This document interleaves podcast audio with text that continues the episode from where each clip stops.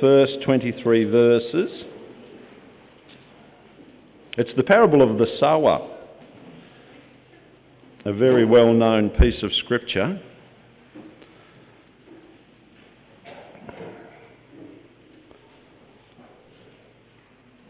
But it's got some challenging concepts in it. Carl informed me. and today's is a challenging one, Carl, isn't it? So let's, let's read it together. Matthew chapter 13. That same day, Jesus went out of the house and sat by the lake. Such large crowds gathered around him that he got into a boat and sat in it, while all the people stood on the shore. Then he told them many things in parables, saying, A farmer went out to sow his seed. As he was scattering the seed, some fell along the path, and the birds came and ate it up. Some fell on rocky places where it did not have much soil. It sprang up quickly because the soil was shallow. But when the sun came up, the plants were scorched and they withered because they had no root. Other seed fell among thorns, which grew up, choked the plants. Still other seed fell on good soil where it produced a crop a hundred, sixty, or thirty times what was sown. And then Jesus says, He who has ears, let him hear. The disciples came to him and asked, Why do you speak to the people in parables? And Jesus replied, The knowledge of the secrets of the kingdom of heaven has been given to you, but not to them. Whoever has will be given more, and he will have an abundance. Whoever does not have, even what he has will be taken from him. This is why I speak to them in parables. Though seeing they do not see, though hearing they do not hear or understand. And in them is fulfilled the prophecy of Isaiah. You will be ever hearing but never understanding. You will be ever seeing but never perceiving. perceiving. For this People's heart has become calloused. They hardly hear with their ears, and they have closed their eyes. Otherwise, they might see with their eyes, hear with their ears, understand with their hearts, and turn, and I would heal them. So far, the quote from Isaiah.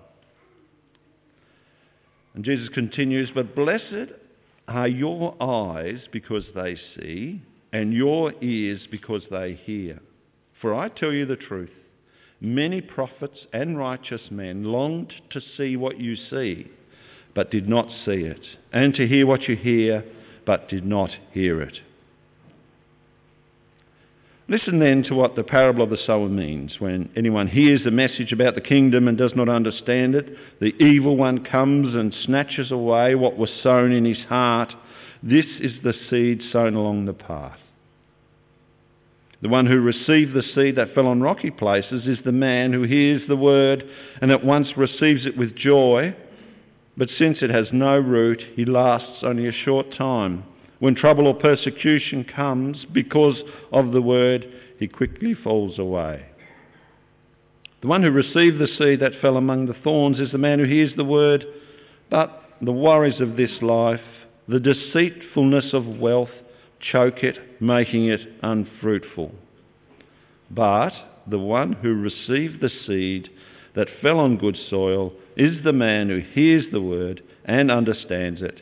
He produces a crop yielding a hundred, sixty, or thirty times what was sown. This is the word of God. Shall we just pray for a blessing on as Carl presents his message. Father, Lord, we thank you that we could read a, a well known piece of Scripture and again be reminded of, of your work in this world and how you would go about it. And Lord, we pray now as Carl presents a message that you too would um, empower him with your spirit so that he can, in boldness and truth, um, allow us to be taught this morning. In Jesus' name we do pray. Amen.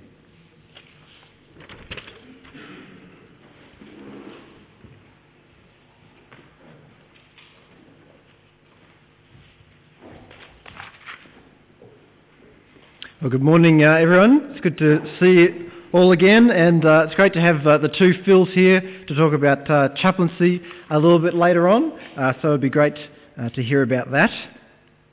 But this morning we're going to be looking at this passage from, from Matthew chapter 13. And I want to start by asking the question why don't more people receive the gospel? Why don't more people respond to the good news about Jesus? I'm sure that's a question that you may have asked before. if you've shared the gospel with anyone, maybe people in your own family, uh, maybe friends, maybe people at work, maybe people at school. Uh, why uh, don't more people seem to respond to the good news about Jesus? Why, why do some people not seem to give it a second thought? Uh, why do some people, uh, you know, respond enthusiastically but then later uh, give it all away? why do some people seem to embrace the gospel but never go anywhere with it? You know, their life after discovering Jesus is the same as it was before? Well, it's a great puzzle, I think, uh, and it's a great thing uh, emotionally, I think, to deal with as well. Uh, why do some people not embrace Jesus? Uh, but it's a puzzle that this parable uh, here in Matthew 13 helps us uh, to answer. And so hopefully as we go through, we'll begin to see some of what Jesus has to say about that. why uh, the greatest preacher who ever lived, why people didn't respond uh, to his message. Well, chapter 13 begins, uh, and Jesus has a big crowd of people wanting to listen to him, and it's such a big crowd that uh, they sit on the bank uh, on the shore of the lake while he goes out into a boat and speaks from the boat.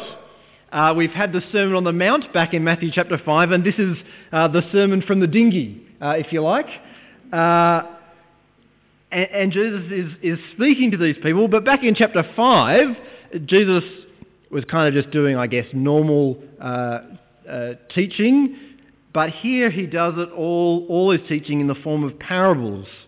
And parables, I, I guess, are, are, really just like stories uh, or metaphors uh, or comparisons which really drive home a point. And Jesus begins this sermon in the dinghy uh, with a really simple story. Uh, it's about a farmer who goes out to sow some seed, uh, and the seed ends up in dis- different places, uh, not necessarily where he wanted it. Uh, these days we have, you know, tractors with GPS. I don't know if you've ever seen some of those tractors that they have, and like you can just sit there and watch a DVD while the tractor's doing its doing its business. It's pretty crazy uh, driving around the paddock. But in the, you know, back in the day, you would just throw the seed out. It's like those little grass, you know, those grass things that fling the seed out everywhere. It's like those, you know. And some ends up on the on the lawn, and some ends up in the garden, and some ends up on the path. And that's what happens to this farmer. Some of the seed ends up on the path, and the birds come uh, and just eat it. Some of it uh, falls uh, on rocky soil, but because uh, the soil is rocky, the, the plants spring up straight away, but then they have no root, and they just they just die. There's, uh, there's no good soil for them. Some falls among the weeds uh, and they get choked. Uh, maybe that's what's happening to the plants in your garden. Uh, they're being choked by the weeds. And some of it falls uh, on the good soil and it germinates, it grows, uh, and it produces a great crop. It's really a very simple story, isn't it? It only takes up five verses. And in fact, the rest of the chapter is spent explaining the story. Uh, but it's a very simple story. Uh, but what's the point? What's the point of the story? Somewhat surprisingly, uh, that's not the question that the disciples ask. You might think that that would be their first question, but actually they ask another question. They ask Jesus, Why do you speak in stories? Why do you use parables in the first place? And Jesus gives his answer to that question uh, in verse 10 and 3 quarters, where he says that he uses stories because stories are so simple to understand that people can't possibly misunderstand them, and so they'll hear and they'll understand and they'll turn and they'll repent and they'll find grace and life. No, that's not what he says, is it? He doesn't say that at all. That's what we might expect him to say, but in fact, he says something much much more troubling. He says, The knowledge of the secrets of the kingdom of heaven has been given to you, but not to them. Whoever has will be given more, and he will have an abundance. Whoever does not have, even what he has, will be taken away. It's important to, to carefully note what Jesus actually says. He doesn't say, the knowledge of the secrets of the, uh, of the kingdom have been given to you both. And some of you have kind of accepted that, and some of you haven't. Jesus says it's been given to you, the disciples, and it hasn't been given to them. It's impossible to get away from the fact that behind the varied responses of people to the gospel and to the message of Jesus stands God's sovereign purposes, stands what God determines. God gives to some and not to others. God gives to some to understand and embrace Jesus, and God leaves others as they are. We've already uh, come across that idea in Matthew's Gospel. Uh, we kind of skimmed over it. But if you turn back to, to Matthew chapter 11, Matthew 11, verse 25, you find Jesus saying something very similar. He's just, he's just unleashed this, this terrible kind of series of woes on uh, all these cities because they haven't repented. And then Jesus reflects on why some repent and why some don't. And listen to what he says in verse 25. He says, I praise you, Father, Lord of heaven and earth. Why? Because you have hidden these things from the wise and the learned and revealed them to little children. Yes, Father, for this was your good pleasure. All things have been committed to me by my Father. No one knows the Son except the Father, and no one knows the Father except the Son and those to whom the Son chooses to reveal him. It's a difficult uh, word, I think, from Jesus, but, but what he's saying is, is pretty clear. He's saying that God hides uh, Jesus from some people and reveals him to others. And God's determination to do that is based on nothing else but, but his choice. The Son reveals the Father to whom he chooses. And that choice is based on God's good pleasure. Uh, it's not a, a, choice based on the qualities that God sees in us. It's not a, a choice that God uh, bases on, on Him foreseeing the way that we will respond to Him, whether we'll accept Him or whether we'll be better uh, or worse than somebody else. But Jesus says it's because of God's good pleasure. And in fact, what's even more astonishing is that Jesus says, I praise you, Father, because of that. But at the end of the day, that's really what makes God God, isn't it? And us humans and servants. Instinctively, I think we believe uh, that people's response to the gospel is in God's hands because that's why we pray, isn't it? Uh, we pray, God, I, I ask that you would work in this person's heart. Uh, I, I pray that you would bring this person to understand Jesus. We pray that because we believe that a person believing in Jesus is a work of God. Imagine uh, if belief in the gospel was only a work uh, of our uh, free choice. Imagine praying uh, to God, God, please open Bob's heart. Uh, we might pray and God would respond, I would really love to do that, uh, but actually it's it's his choice, and I don't want to interfere. God must, in some way, stand behind who comes to him. Otherwise, prayer is pointless, meaningless, and ineffective. It would make a mockery of the Lord's Prayer, wouldn't it? Lord, we ask that your will might be done on heaven as it is on earth, except in the case of people believing the gospel, where we pray that it might just be our will and not yours. It's a hard word, I think, and it seems unfair to us. Uh, but I think uh, some words from, uh, from, from C.H. Spurgeon uh, are useful. Now, this is from, uh, I'm just quoting from Spurgeon, uh, who's quoted by a guy called Sam Storms. This book is called Chosen for Life the Case for Divine Election. Uh, and it's probably the best book uh, ever written, uh, and it's really worth reading. Well, it is. Uh, actually, I've got another book here worth reading as well, and that is That is uh, Don Carson. Uh, you'll be surprised. How long, O Lord? And all you have to read in this one is a chapter, but this one is in the book, in the book uh, library. So uh, his chapter, The Mystery of Providence, is worth reading. If you can get past phrases like absolute power to contrary. But anyway, no, it's really good. But listen to what Spurgeon says, because I think Spurgeon is really helpful in understanding uh, that God is not uh, capricious or unkind in being sovereign uh, and, and choosing uh, some for life and passing over others. This is what Spurgeon says. There are some who say it's hard for God to choose some and leave others. Now I will ask you one question. Is there any of you here this morning who wishes to be holy, who wishes to be regenerate, to leave off sin and walk in holiness? Yes, there is. Some, someone says, I do. Then God has elected you. But another says, No, I don't want to be holy. I don't want to give up my lusts and my vices.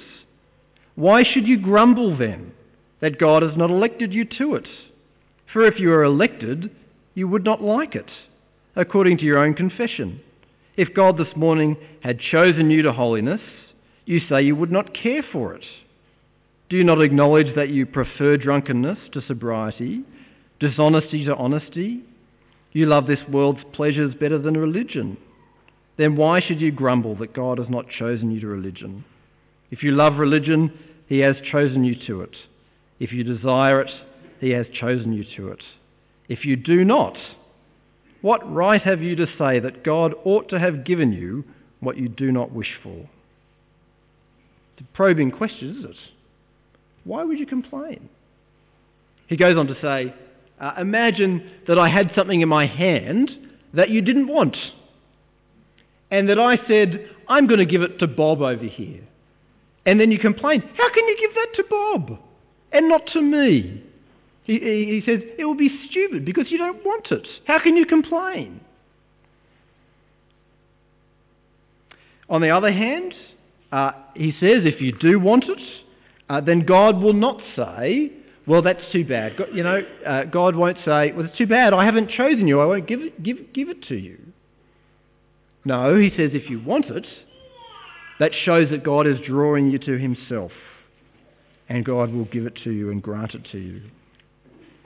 It's a hard uh, pill to swallow. It's difficult to understand the sovereignty of God uh, in saving people, uh, some and not saving others. Uh, it might seem to us that it absolves us of our responsibility, but as Paul says in Romans 9, God will have mercy uh, on whom he wants to have mercy, and he will harden those whom he wants to harden. So, there, in the first place, uh, what stands behind these different responses to the gospel is the sovereignty of God and the pleasure of God. So, why then uh, the parables? Well, the answer uh, to that seems to be given in verse 12 uh, of, of Matthew 13. Whoever has will be given more, and he will have an abundance. Whoever does not have, even what he has will be taken away. So the parables uh, seem to do two things. They give more to people who already have, and they take away uh, from people who don't have the, the, the little that they do have. Here's a, uh, here's a troubling question, here's a vexing question. How does more information, more teaching, lead to less understanding? How does more teaching take away rather than give? There's two things I think to uh, two, two things to say in answer to that. First is that the parables were not intended to conceal information. So I don't think the idea is that parables are like riddles. Uh, you know, Jesus is saying there, riddle me this, riddle me that, you know, and you have to go away kind of work out the answer. I don't think that's the main point. Jesus isn't trying to obscure his message, I don't think. Verse 34 of this chapter makes that plain. There, Jesus, uh, Matthew says that Jesus spoke all these things in parables. He did not say anything to them without a parable. So was fulfilled what was spoken through the prophet. I will open my mouth in parables. I will utter things hidden since the creation of the world. So, what Matthew is saying is that things that were hidden since the creation of the world are now being openly told through parables. In other words, the parables are revealing the things that were hidden, the mysteries that were formerly obscure. So the parables of Jesus, rather than obscuring things, are actually ushering a new age of gospel clarity. A great place to turn to see that in action is Matthew 21. Turn to, uh, to Matthew 21.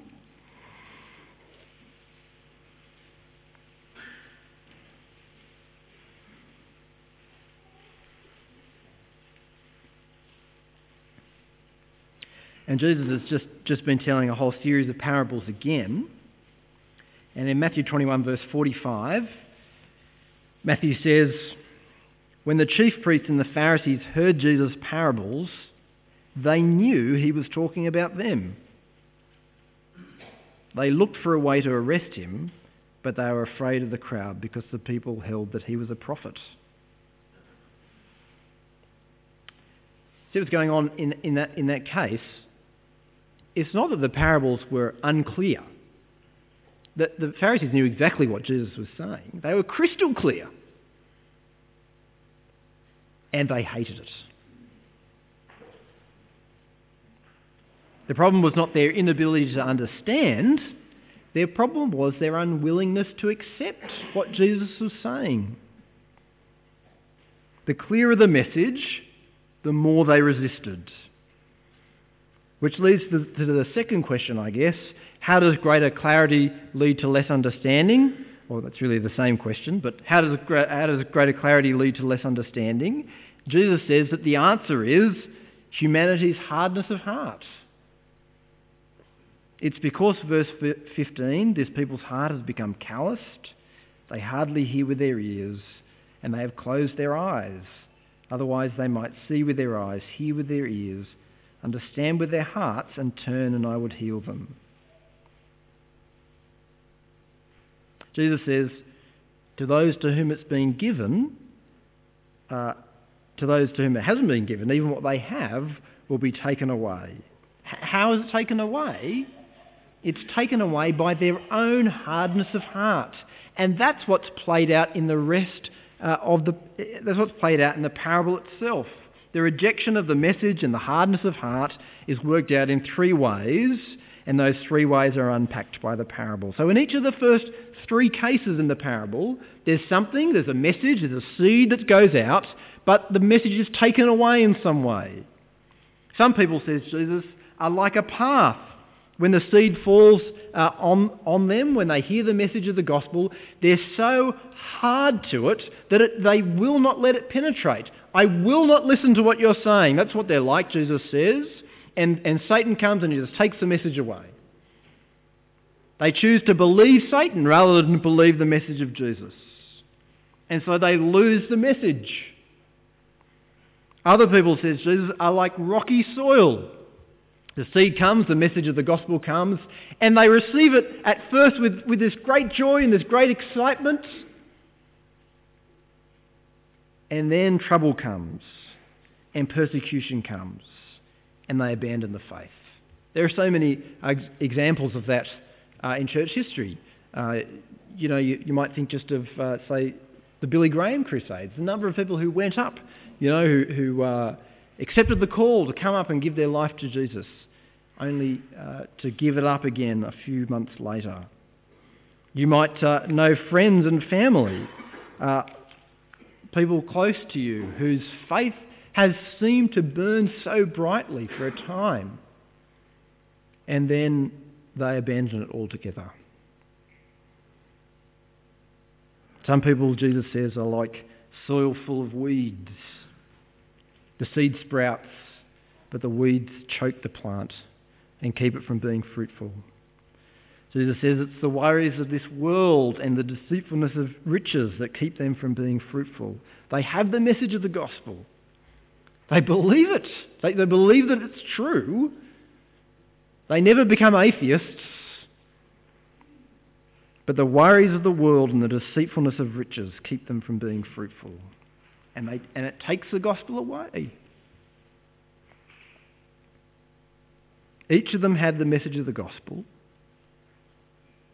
but each of them took it away from themselves by their hardness of heart. It's a terrible warning, isn't it? I wonder if your heart is teetering on the edge of that kind of hardness of heart. Is your heart like a path? You know, like this concrete floor. And the, and, and the message of the gospel is being sown out week after week. Here in church, in the conversations that you have, and maybe even your personal Bible reading. But your heart is so hard, so close to the message of the gospel, that it's being taken away from you. If that's you, then flee to Jesus.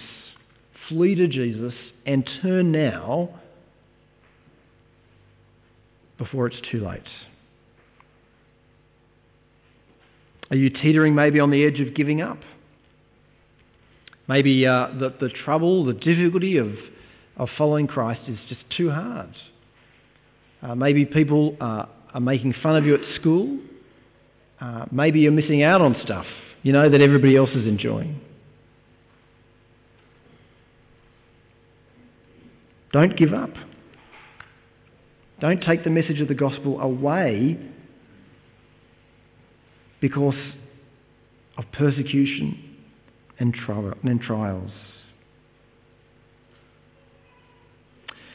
Maybe your life is being swallowed up by worry.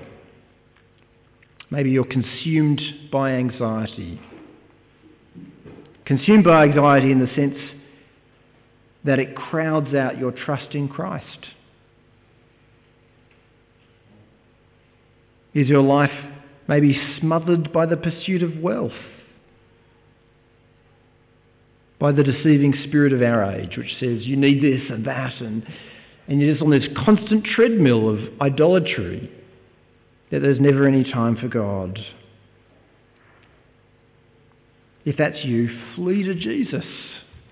Listen, hear, before it's too late. The temptation for us might be to say, but if God is sovereign, well, what does it matter what I do? But the Bible never allows us to go down that path. The Bible always holds both truths together. It always says, God is sovereign, and you have a responsibility to listen and to hear. Back in chapter 11, when Jesus said those things about, uh, about the Father hiding uh, the truth from some and revealing it to others, Straight after that is that great gospel call Come to me, all you who are weary and heavy laden. God's sovereignty and the wide call of the gospel of Jesus Christ. And here in this passage, Jesus doesn't, doesn't hold back. He says, Why do some understand and others not? It's because, ultimately, it's because of the sovereignty of God. But he who has ears to hear, let him hear. So if that's you, if you're a rocky if you're rocky soil, if you're a hard path, if you're like soil choked up by weeds, listen and hear and receive Jesus. If you listen, Jesus says you'll find rest for your souls. I've been listening to Tim Keller this week, uh, and Tim Keller keeps saying the same thing over and over again. He says lots of other things as well, but he kept saying the same thing, and that is that the gospel is not advice. You know, it's not advice in the sense that here's, a, here's the things that you need to do to get your life back in order. The gospel is news about what's already been accomplished. And we need to listen to that and hear that and receive that. Well, we've seen the negative side, the sobering side, the distressing side, that our own hardness of heart can keep us from embracing Christ. But the other side, the last uh, side, if you like, is uh, the side kind of portrayed by this good soil. God in His sovereignty isn't obliged uh, to, to give salvation to any of us, but in His grace and His mercy, He does give it to some. Jesus says that those people are like the good soil, and when the seed falls on them, it sprouts and bears fruit uh, and yields a crop, 160 or 30 times what was sown. To those who, who, to whom it's been given, more will be given. They're given the seed, and the fruit comes as well. Fruit and more fruit and more fruit again. The fruit of the, uh, of the kingdom of God, obedience to Jesus, love for Jesus, fellowship with the Holy Spirit, love and communion with the Father. You see, here is the, the great miracle that God in His grace and His mercy gives to some the ability to receive Jesus and to believe in Him. It's haunting and, uh, and frightening to think of the uh, unrelenting hardness of the human heart, which this parable portrays, isn't it? It's, it's, it's disturbing to think about those different kinds of soils which reject the gospel. It's difficult to think about the fact that God might, uh, might keep uh, the gospel from ourselves, uh, from us, because of our hardness of heart. But the flip side of that of that distressing picture is the grace and the mercy and the kindness of God and the undeserved blessing of God.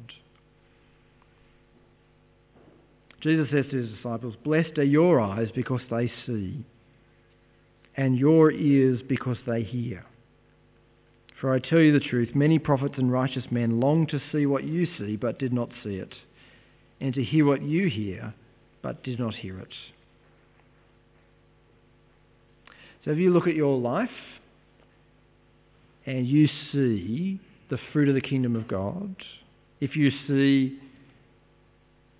trust in Christ, faith in Him, if you see humility at the foot of the cross, if you see love for Christ and growing obedience to Him, if you see the fruit of the Spirit, love, joy, peace, patience, kindness, goodness, faithfulness, gentleness, self control, if you see perseverance triumphing over tribulation, if you see trust triumphing over anxiety, if you see generosity triumphing over the deceitfulness of riches, then here is Jesus' word to you.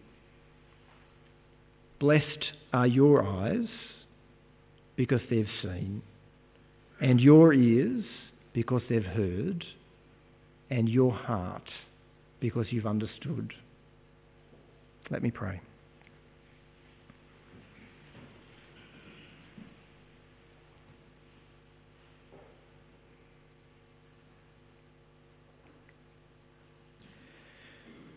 Dear Lord and Heavenly Father, we, we confess that uh, some of these things are hard to understand.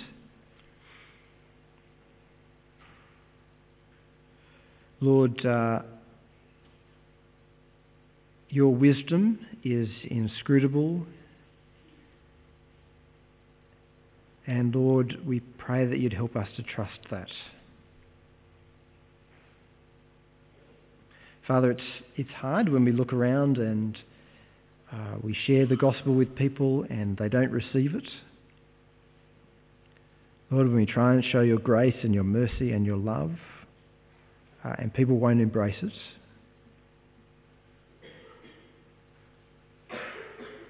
Lord, help us to understand that behind those realities are two great truths your sovereignty and the hardness of the human heart.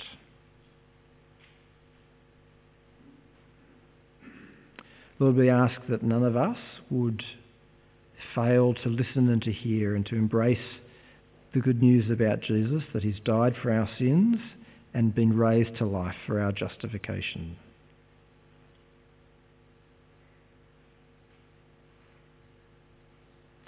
And Father, we ask that each one of us would be people who hear and bear fruit. Lord, whether it's 100, whether it's 60 times, whether it's 30 times, Lord, we ask that you'd help us to bear fruit and to be able to see that and to be able to rejoice.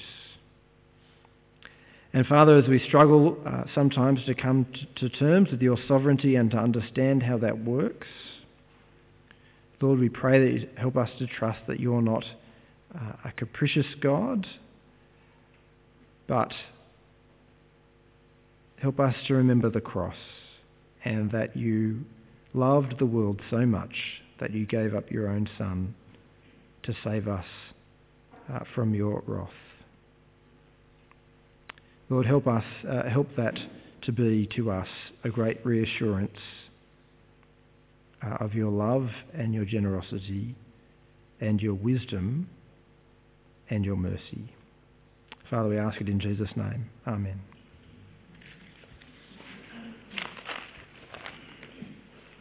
Going to uh, stand and sing that uh, great song by uh, is it Charles Charles Wesley? Yeah, Charles Wesley. And can it be that I should gain an interest in the Saviour's blood?